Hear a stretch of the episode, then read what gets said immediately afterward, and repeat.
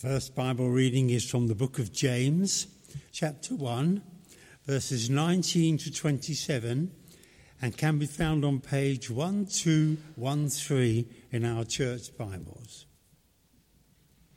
My dear brothers and sisters, take note of this. Everyone should be quick to listen, slow to speak, and slow to become angry.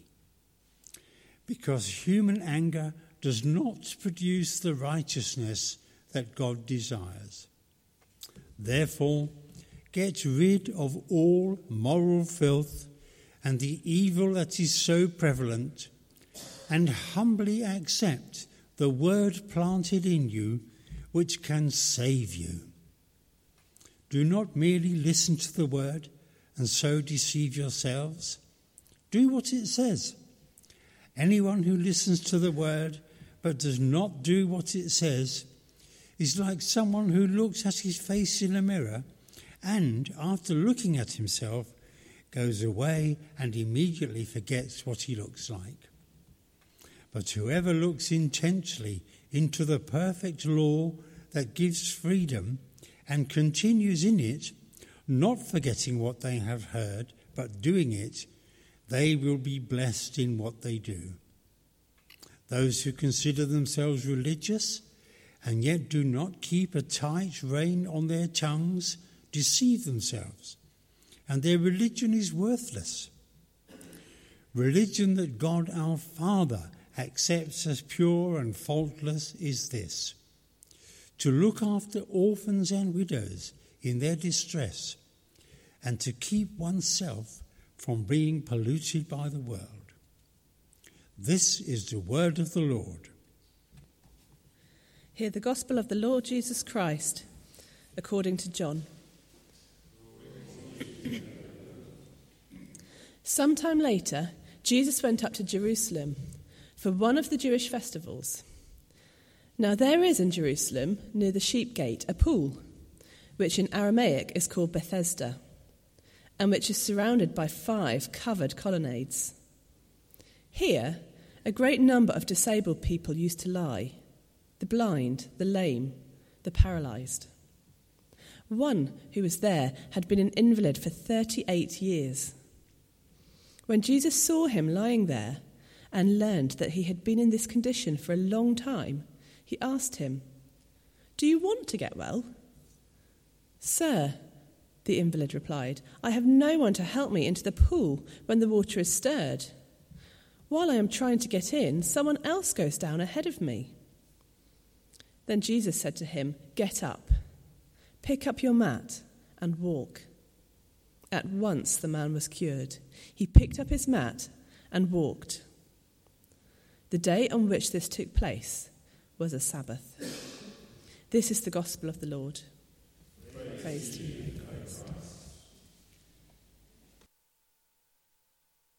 How's that? Good morning. Any better? Yeah? Okay. Um, if you keep your Bibles open at uh, page 1213, we're going to be looking, we're continuing, we're in this series in James, and uh, we're this week, if you're a hay fever sufferer, it's been a bad week for pollen.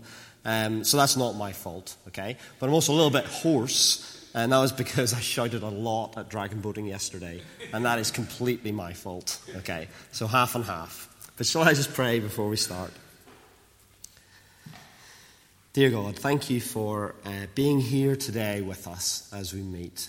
Lord, just thank you for your word and thank you for what it has to show uh, to us. And I pray you just be with us now as we look at it together, and that you'll give us uh, ears to hear and that it will change our hearts. In Jesus' name, amen.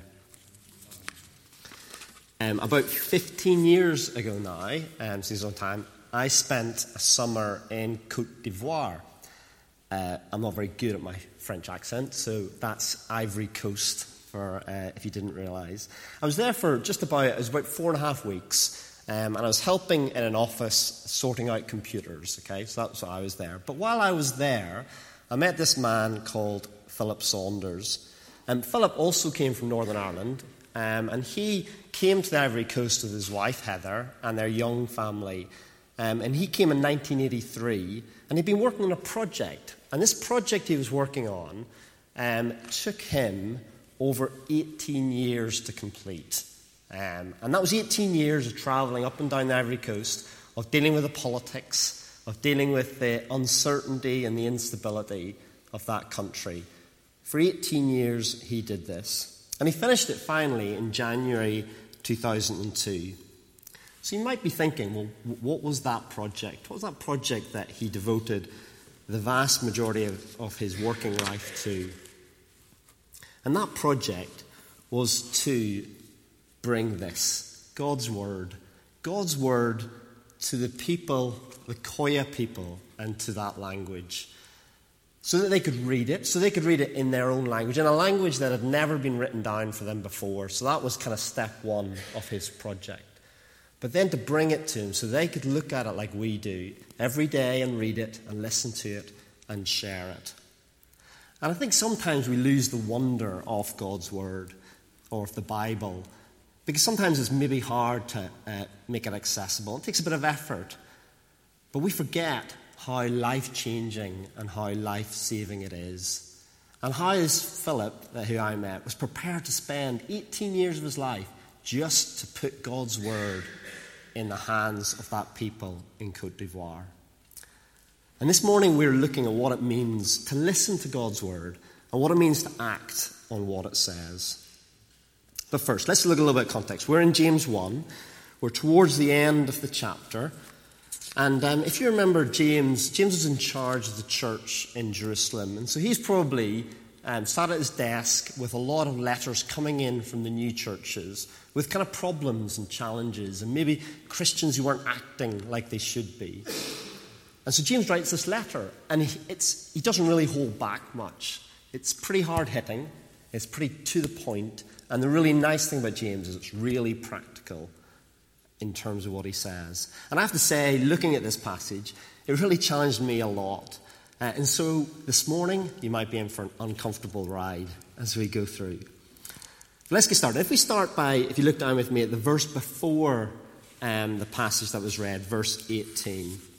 In verse 18, it says, Every good and perfect gift is from above coming down from the Father of the heavenly heights, who does not change like shifting shadows. He chose to give us birth through the word of truth. James sets up this passage we're looking at this morning. And in this verse, he says that the path to God is through the word of truth, through the Bible. Hand in hand, a bit more chaotic or wishy washy or led astray. But we want to bring them both together. And so we have the grounding of the word that we can hold to, that rock. And we have the, the it's there and it's there also in verse 25. So to, to make it a little bit easier, okay, so try and organize it, I got my coloring pencil out, okay, in the next slide. And yeah, you probably can't read that. But um, there's, there's kind of a bunch of sections in this passage, right? There's a little bit at the first, you're going to get an example, and then the point James makes about listening to the word. Then he moves on to acting in the word, and there's an example as he comes out of that. He summarizes it all together, those two points, and then there are a little bit of application at the very end. So that's where we're going, okay? I'm done now. Maybe I can sit down. Um, but actually, you've got a little bit more time, so we'll continue. All right. So um, listen to the word first. In 19 to 20, James talks. In this example, he talks a lot about listening. And can you see that you know, we are to be quick to listen, we're to be slow to speak, and slow to be angry? Abraham Lincoln, um, that famous American president, um, his Secretary of War, Edwin Stanton, he was once really angered by an army officer um, that he came in contact with. And, um, and he said, uh, you know, to, to Lincoln about that. And Lincoln said, well, okay, we'll write him a letter. So Stanton did, and he wrote a strongly worded letter of his indignation. And then he showed it to Lincoln, and Lincoln said, Well, what are you going to do with it now? And quite surprised, Stanton said, Well, I'm going to send it, right? But Lincoln shook his head, and he said, You don't want to send that letter. You want to put it in the stove. That's what I do when I've ever written a letter when I'm angry. It's a good letter, and you had a really good time writing it, maybe. And maybe you feel better now, but burn it and write another letter. And I'm sure you've heard lots of times that we have two ears and one mouth. Basic maths, I know, but that makes it twice as much capacity to listen than to talk.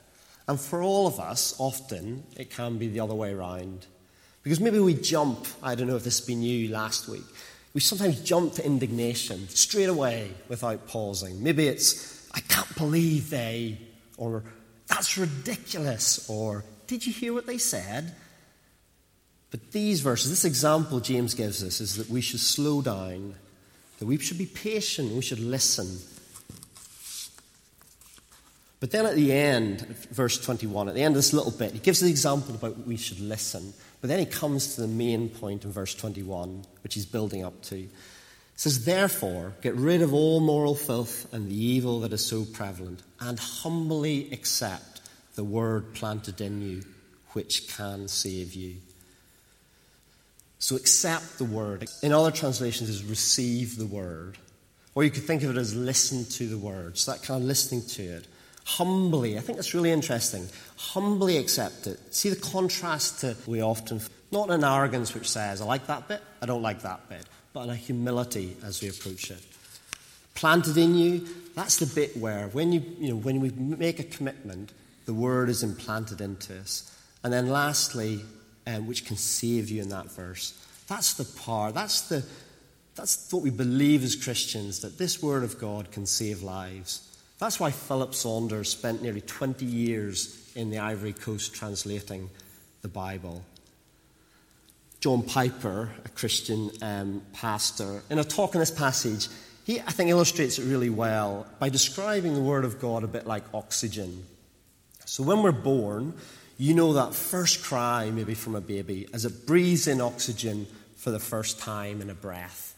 And that's like the Word of God being planted in us um, when we make a commitment. But then we don't say, right, I'm done now. That's my oxygen bit. Uh, I don't need it any longer. We breathe it in every day, every minute. We're, we're, we're breathing in deep as the oxygen fills us. It sustains us and it allows us to grow and to act and to live. You could decide, that's it, I'm done with oxygen. But that would be, an, you know, obviously an end to, to life as you'd know it. But why would you? You wouldn't. And it's in the same sense in the Word of God, and it's planted in us, but we want to keep breathing in, keep reading it every day continuously, so it can give us that energy to act and to make a difference. And if you're new to reading the Bible, then you know, give it a go. And it might be like you're looking for a place to start. And I'd recommend a gospel like Mark. You know, it's really not Jesus. Great place to start reading the Bible. But maybe you've just got out of the way of it. Um, then, then I'd really, I guess, encourage you to get back into reading the Bible and sort of tackle. But it's worth trying to find a way that works for you. It might be kind of Bible reading notes that you can physically read and look at that help you with the passage. And there's lots of good resources. It might now be an app that you can put in your phone because you're, maybe you commute or you're in the train or you can go places. There's some great ones like John Piper's Solid Joy or Word Live or Nicky Gumbel does a great Bible through the year. There's lots of good apps out there as well. But whatever it is, try and find some way of breathing in the Word of God on a regular basis. Okay, so that's first, listen to the Word. And then second is act in the Word. And James moves straight on to that point in verse 22, if you look down with me. He says, Do not merely listen to the Word Save yourselves. Do what it says. Well, there's nothing ambiguous about that, is there? There's no get out or kind of subtlety. Uh, it's act on it. Do what it says. Example about a mirror. Uh, I should say that for me, a, it's a mirror. For you, it's probably a mirror. Okay, so as I move through the next bit, you're sometimes wondering why I'm talking about the three kings. So we have a mirror in our house, all right? And as we come down the stairs, um, you know, when you're right to go out, it was just, just on the wall, just over there. And you'd walk down, you'd about to go out the door, and you'd turn, you'd look at the mirror as a quick check before you walked out the door. Very practical, very handy. Bridget, in one of her reorganization, in, in, in a curious move, decided to move the mirror somewhere else, okay? And so I find that repeatedly I come down the stairs, I'm ready to go out, and I look at a blank wall and, uh, and think, uh, many months later, where did the mirror go? Because the mirror is actually quite useful. I think a mirror is useful for, for two things, right? And this is why James's metaphor I think is really good. Firstly, a mirror shows us what we are, it reflects what we are. But secondly, it should motivate us to action. So for me, I walk down the stairs, um, I look in the mirror, it shows me what I am. I've got toothpaste in my beard, okay? And it should motivate me to action. Walk back upstairs and wash it off. And maybe for you, there's something, obviously, a mirror does something different. Um, but, but generally, you see and then you act. And it should be like that for God's word as well. We want to listen to, breathe in, but then we want to act on it, not just walk out the door as if we ignore what we saw. And many times I think that if you, you, know, you read a passage or you listen to a sermon or you, you hear something, you think, you know what? I want to do something about that. But then time and life moves on and we, we miss that opportunity and we miss that moment. As Kirsty said, it was the Queen's official birthday yesterday. Look, copy as well. Um, and it is great. It's a really inspiring read, actually, as you go through the different things that the Queen has said and the different aspects of her life. But can I read just one quote? This was in 2002 from the, uh, what the Queen said in a Christmas address. She said, I know just how much I rely on my faith, that the only way to live my life is to try and do what is right, to take the long view, to give of my best in all the day brings, and to put my trust in God. I draw strength from the message of hope in the Christian gospel. So the Queen, you know, she didn't choose to be Queen, um, but she did choose the gospel. And then looking at her life, she then chose to act, to show those things the Bible says, to show that service and that patience and that humility and all those things that we're told to be like. So, James then in verse 26 wraps up these two points and he says, But whoever looks intently into the perfect law that gives freedom and continues in it, not forgetting what they have heard, but doing it, they'll be blessed in what they do. If we read God's word, God's perfect law, if we read it continually, it actually gives perspective in our days and our weeks. And it gives us a freedom to live and a freedom to act. And then, as James says, but we want to be doing it as well, and God will bless us as we do. Okay, finally, then, just as we come to the end of the passage, James gives us three striking applications um, in the verses at the end. Verse 26, first one. It says, Those who consider themselves religious and yet do not keep a tight rein on their tongues deceive themselves. Okay, this is like our relationship with ourself. How is our self control? And in particular, how is the control of our tongue, the tongue that the Bible describes as untamed? And so we know we have a challenge there. I don't know, but do your you know, do your tongues run riot? When you think about yourself and give a frank assessment, do you have maybe a misleading tongue, or a boasting one, or an unstoppable tongue, or a critical tongue, or a manipulating tongue?